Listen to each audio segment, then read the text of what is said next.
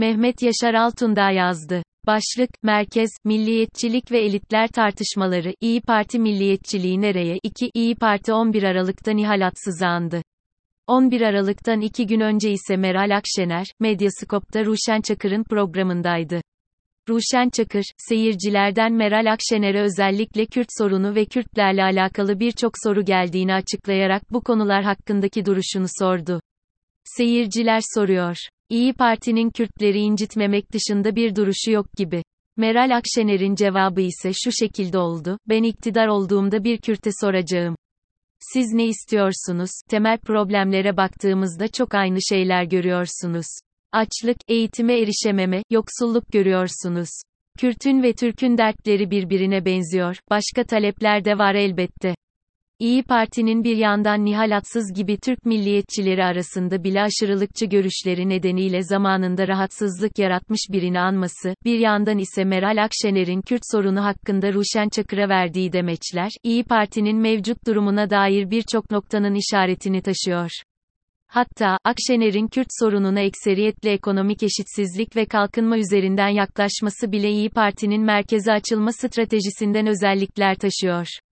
Bütün bu yalpalamalar, birbiriyle çelişir gibi görünür hamleler ve fakat daha genelde iyi benimsediği parti stratejisi, partinin mevcut milliyetçiliği, içindeki milliyetçilik mücadeleleri, seçmen kompozisyonu, gelecek projeksiyonuna dair epey şey gösteriyor. Milliyetçilik motorlu merkez, daha önceki yazımda da referans verdiğim Nurettin Alkan'ın İyi Parti'yi dinamosu milliyetçilik olan bir sağ parti olarak tanımlayışı, İyi Parti'nin projeksiyonuna dair önemli bir noktayı gösteriyor. Çünkü İyi Parti'nin temelde yapmak istediği şey, erken dönem AK Parti'nin merkezi İslami değerlerle harmanladığı gibi merkez siyaseti Türkçü ve milliyetçi dünya görüşüyle birleştirmek. Peki neden? Türkiye'nin sağ kompozisyonu içerisinde İslami muhafazakarlığın zayıflayıp milliyetçiliğin siyasal bir retorik ve politika aracı olarak güçlendiğini anlamamız için temelde 5 nedene odaklanmamız gerekiyor. AK Parti'nin 2010'lu yıllardan itibaren ekonomi, hukuk güvenlik ve sosyal politika gibi en temel alanlarda ülkeye bir şey katamaması iktidarı olan toplumsal desteği zayıflattı. Fakat AK Parti'nin bu esnada kuruluş yılları değeri olarak benimsediği muhafazakar demokrat gibi ılımlı değerlerden uzaklaşarak gittikçe İslamcı ve baskıcı politikaları benimsemesi ve toplumu değiştirme çabası ciddi bir güven bunalımı yarattı. B. Siyasal İslam, İslamcılık ve dini muhafazakarlık gibi ideolojilerin ikna gücünü, toplumsal karşılığını zayıflattı. Başta gençlerde olmak üzere toplumun geniş kesimlerinde İslamcılığa ve dini muhafazakarlığa yönelik bir antipati oluşturdu. Hatta AK Parti, şehir üniversitesi gibi oluşumları kapatarak bir nevi entelektüel ve siyasi damarını kuruttu. Devrim kendi evlatlarını yedi. İkinci olarak AK Parti, 2015'in ardından MHP ile girdiği ittifakta milliyetçiliğe doğru keskin bir dönüş gerçekleştirdi. Yerli ve milli diskurunu benimsedi. Kürt açılımından Hendek operasyonuna, barış sürecinden Kuzey Suriye operasyonlara uzanan geniş bir politika değişikliği gerçekleştirdi. 15 Temmuz darbe girişiminin ardından gelen olağanüstü hal yönetimi, Erdoğan'ın tek sesli bir medya ve siyasi anlatı kurmasını kolaylaştırdı. Bu makbul siyaset alanında bol bol milliyetçilik, hamaset ile yerli ve millik vurguları kendini buldu. Türkiye siyasetinin ve merkezinin genel olarak milliyetçiliğe kayıyor olmasında 2016'dan sonra dayatılan bu siyaset anlayışı epey etkili oluyor. Göçmenler ise Türkiye'de milliyetçiliği uzun yıllar harlayacak başka bir faktör. Önce Suriye iç savaşından dolayı Türkiye'ye milyonlarca Suriyeli geldi. Ardından hükümetin açık kapı politikaları, Afganistan'daki istikrarsızlık ve dünyada insan hareketliliğinde yaşanan büyük hızlanmayla birleşti. Türkiye'nin artık bir göç rotası olmasından ziyade yeni bir göç merkezi olması, ülkenin daha önce hiç olmadığı yeni sorunları beraberinde getiriyor. Türkiye'de artık kristalize olmayan başlayan yeni bir politik hat var, yerlilik ve göçmenlik. Başka ülkelerden de biliyoruz ki bu kırılma, cleavage, milliyetçiliğin güçlenmesini sağlayacak. AK Parti ve Türkiye'nin göçmen realitesi gibi koşulların bilhassa yeni jenerasyonlarda ortaya çıkardığı yeni bir sosyopolitik kimlik var. Nokta. Sekülerleşirken Türkçü hassasiyetleri artan yeni bir seküler milliyetçiliğin giderek gençler arasında daha fazla benimsendiğini gözlemliyoruz. Politik yolda da daha önce 3 serilik bir yazıda incelediğim bu seküler milliyetçilik, bilhassa iyi ve Zafer gibi partileri tabandan etkilemeye çalışıyor. Son olarak Türkiye'deki yerel siyasi dinamikleri tartışırken ve analiz ederken çoğunlukla gözümüzden kaçırdığımız bir perspektif var. Uluslararası politik ve ekonomik dönüşümlerde milliyetçiliği ve yerelciliği besleyen sebepler yaratıyor. Ünlü siyaset bilimci Francis Fukuyama'nın öngördüğü gibi Sovyetlerin yıkılmasının ardından dünya tamamen kimliksizleşmeye ve milliyetçiliğin anlamsızlaştığı bir noktaya gitmedi. Aksine batıda bile küreselleşme ve refah kaybının yarattığı bir geri tepme ile Trump, Le Pen ve Boris Johnson gibi liderler güç kazandı. Bunun Türkiye gibi batı ülkeleri dışında kalan bölgelere ise etkisi milliyetçiliği besleme anlamında daha sarsıcı oluyor. AB, içine kapanırken göçmen meselesini dışsallaştırıyor. Sorumluluğu yıkabileceği partnerler arıyor. Küreselleşmenin kimliksizleştirici basıncı, Batı'nın gücünden kaynaklı dışsallaştırıcı etkisiyle birleşiyor. Batı'nın Türkiye'yi bir göçmen kalkanı yapması, Türkiye'de görülüyor. Batı'ya yönelik öfkeyi arttırırken milliyetçi refleksleri daha da güçlendiriyor. Bu, bir nevi çift dikiş oluyor. İYİ parti merkeze mi kayıyor, merkez İYİ partiye mi yaklaşıyor? Yukarıda sayılan ve siyaset sahnesinde yaşanan bütün bu sebepler, Türkiye'deki siyasal ajandayı ve siyaset sosyolojisini şekillendiriyor. Dolayısıyla İyi Parti'ye dair merkez tartışmalarını da buradan okumak gerekiyor. Birincisi Türkiye'de merkezin kendisi ne anlama geliyor? İkincisi, İyi Parti merkeze ne kadar yaklaşıyor?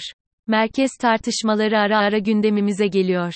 Türkiye'de merkez, hukukun üstünlüğü, kurumsal devlet, ehlileştirilmiş serbest piyasa, Türk şemsiye kimliğinde toplanmış bir sosyal sözleşme gibi özelliklerle tanımlanıyor. Fakat burada düşülen hata şu oluyor. Türkiye'de iktidarı ele geçiren partiler seçmen sosyolojisini de istediği şekilde değiştirerek her seferinde yeni bir merkez yaratıyor. Kurumsal siyasetin öngördüğü merkez politikalar belliyken, yukarıda saydıklarım, kendi seçmen tabanının ideolojik duruşu partinin politikalarıyla epey şekilleniyor.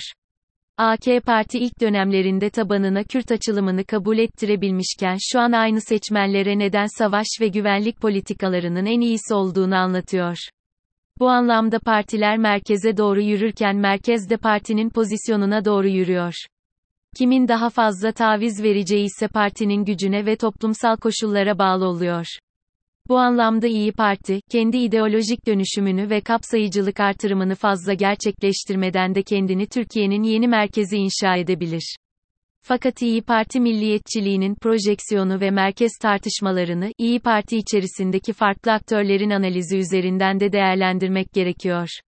İYİ Parti ve değişen elitleri İyi Parti'yi mercek altına aldığım ilk yazımda tespit ettiğim ve vurguladığım noktalardan biri İyi Parti'nin kadroları ve seçmenleri arasındaki farktı. İyi Parti tek bir milliyetçilikten oluşmuyor. 90'larda SHP, ANAP, DYP gibi merkez sol ve sağ oy vermiş merkez sağcılardan, kentli milliyetçilerden, eski MHP'lilerden ve yeni seküler milliyetçilerden oy alıyor. Öte yandan İyi Parti teşkilatlarının ezici çoğunluğunu ise Meral Akşener ile zamanında MHP'de siyaset yapmış kadrolar oluşturuyor. İyi Parti'nin merkeze yürüdüğünü başlatan tartışmalar, İyi Parti'nin sadece kimlik, din ve milliyetçilik özelinde değil Türkiye'nin somut sorunları hakkında politika üretmesiyle başladı. Akşener'in esnaf ziyaretleri ve bu esnaf ziyaretleri sırasında enflasyona, işsizliğe ve katma değerli yatırımın olmayışına dair yaptığı eleştiriler merkez sağ bağlamında değerlendirildi. İyi Parti'de konut, maliye ve para politikaları gibi konulara dair siyaset üretenlerse ekseriyetle sonradan partiye katılan teknokratlardan geldi. Bu teknokratların en görünür iki örneği ise Ümit Özlale ve Bilge Yılmaz. Ümit Özlale, İyi Parti'de Kalkınma Politikaları Başkanlığı görevini sürdürürken Bilge Yılmaz ise İyi Parti Ekonomi Politikaları Başkanlığı görevini yürütüyor. İyi Parti'nin daha merkez bir siyasette konumlanma çabası sadece daha politika üretici kadroları partiye dahil edişiyle gerçekleşmedi. Nokta. Her ne kadar MHP ve ülkücü siyasetten gelen kadrolar, İyi Parti teşkilatlarında ağırlığı oluştursa da süreç içerisinde Koray Aydın ya da Yavuz Ali Ağaroğlu gibi parti içerisinde MHP çizgisine en yakın olan isimler de ya tasfiye edildi ya da daha az görünür kılındı. Buradaki kritik nokta şu, İyi Parti'nin merkeze açılma hamlesi, kimlik, Türklük, Kürtlük, sekülerlik veya muhafazakarlık gibi konularda partinin genel duruşunda kapsamlı bir değişimden ziyade bu konuları daha az konuşan ve daha az görünür yapan bir siyasetle sağlanıyor. Bu konular yerine kalkınmaya, politika yapımına, yoksulluğa ya da kurumsal devlete yapılan vurguyla İyi Parti'nin merkeze yürüme hamlesi yaptığını görüyoruz. İyi Parti'nin ilk kurulduğu andan beri kadrolarında olan eski elitler gerçekten kendini ideolojik olarak güncelledi mi sorusu bir bilinmezlik olarak önümüzde duruyor. Öte yandan bu eski kadroların daha az görünür olmayı kabul ettiği veya etmek zorunda kaldığı ve partinin siyasi yapısının değişimine de ses çıkarmadığını görüyoruz. Peki ya partiye yeni katılmış teknokrat kadrolar? Partinin yeni görünen elitlerinin vurguları, söylemleri ve geçmişlerine bakıldığında etnik bir milliyetçilikten ziyade müzakereci ve sivil bir milliyetçiliğe yakın oldukları izlenimini veriyorlar. Fakat Türkiye'nin kimlik sorunları hakkında konuşmadıkları için onlar hakkında hatalı bir tahmin yürütüyor olabiliriz. Bu noktaya bazı itirazlar gelebilir. Yılmaz ya da Özlale gibi kadroların ekonomi ve somut sorun çözümleri dışında siyasi bir tartışmanın içerisine zaten girmek istemedikleri, siyaseti bu alanda etkileme hedefleri olmadığı iddia edilebilir. Nitekim kendileri de bunları ifade ediyor. Doğru. Daha sorun çözücü kadrolar şu an doğrudan siyasete dokunmuyor. Kimlik siyaseti hakkında konuşmuyorlar. Fakat onların bu sorun çözücü tarafı onları daha çok görünür yapıyor. İyi Parti adına görüşmelere, toplantılara, röportajlara daha rahat çağrılıyorlar. Bu nedenle İyi Parti'nin görünürlüğü bu yönde dönüştürdükleri gibi İyi Parti liderleri de Akşener bu pozitif katkının farkında oluyor ve onlar da kendini bu yeni duruma adapte ediyor. Nitekim yazının başında çıkmış olduğu programda Akşener'e gelen Kürtler hakkında yaptığı tek şey onları incitmemek eleştirisi de bu stratejiye dayanıyor. Türkiye'nin sosyolojik meseleleri hakkında konuşmamak ya da bunu konuşulan toplam havuzun az bir miktarı yapmak, İyi Parti'nin mevcut stratejisini oluşturuyor. Hatta, Akşener'in bu eleştiriye verdiği cevaptaki temel problemlere baktığımızda çok aynı şeyler görüyorsunuz. Açlık, eğitime erişememe, yoksulluk görüyorsunuz, vurgusu da yine aynı stratejinin devamını oluşturuyor. Daha sosyal, ekonomik ve sınıfsal meselelerde birleşmek. Bu konular üzerinden toplumu yatay kesen sosyolojik tartışmalardan şimdilik kaçınmak. Fakat İyi Parti'nin içerisine sadece somut sorunlara odaklanan kadrolar dahil olmuyor. Hali hazırdaki Türkçü kadroların yanında alttan gelen seküler milliyetçilerin İyi Parti'ye dahil oluşu, partiyi daha milliyetçi ve Türkçü bir rotaya doğru saptırıyor. Atsız paylaşımı da aslında atsızın bizatihi fikirlerinden ziyade partinin Türkçü tarafını tekrar canlandırma isteğinde olan gruplardan geliyor. Onlara göre İyi Parti daha politika üretici bir noktaya doğru evrilse bile Türkçü değerlerinden de taviz vermemeli. Bu da İyi Parti içerisinde bir milliyetçilik mücadelesi yaratıyor. Akşener'in de daha öncesinde atsızı andığını, fakat bu sene böyle bir paylaşım yapmadığının da altını çizelim. Milliyetçilik tartışmaları, sivil milliyetçilik etnik milliyetçilik Peter Alter, İtalyan milliyetçiliğinde ve uluslaşmasında iki gerilimin olduğunun altını çizer. Liberal demokratik devrimcilikle muhafazakar devletçi kutup. Buradan hareketle benzer bir gerilimin Türkiye'de de olduğunu söyleyebiliriz. Bir yandan etno vurguları olan ve daha dışlayıcı olan bir Türk milliyetçiliğiyle vatandaşlığa dayalı daha sivil bir milliyetçilik, siyasal hayatımızın önemli gerilimlerinden birini oluşturuyor. İyi Parti'nin daha somut konulara odaklama stratejisi milliyetçiliğini pragmatikleştiriyor. Aynı zamanda milliyetçiliğin daha merkez figürlerle birleşmesine izin veriyor. Öte yandan Kürt siyasetinin de güç kazanmasıyla beraber İyi Parti'nin şu noktada konuşmaktan çekindiği Türkiye'de sosyoloji tartışmaları tekrar İyi Parti'nin önüne gelecek.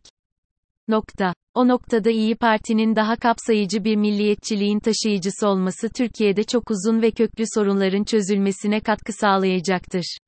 Akşener'in HDP ile resmi bir ittifak kurmasa bile başta Selahattin Demirtaş ve HDP yöneticiliğinden dolayı cezaevinde bulunan diğer siyasi tutsakları desteklemek, HDP'li belediyelere yönelik antidemokratik uygulamaları eleştirmek gibi çizebileceği merkez siyaset prensipleri var. Bunun ötesinde Kürt aydınları, Kürt iş adamları, Kürt medyası ya da entelektüelleriyle görüşebilir. Bu, İyi Parti'nin göçmenlik, sekülerlik, dindarlık ya da Türklük gibi diğer sosyolojik konularda da milliyetçilik içerisine yeni vizyonlar koyabileceği canlı bir ivme yaratabilir. İyi Parti'nin daha müspet ya da sivil bir milliyetçiliğin taşıyıcısı olan bir partiye doğru yol almasının tek koşulu ideolojik dönüşümler olmak zorunda değil.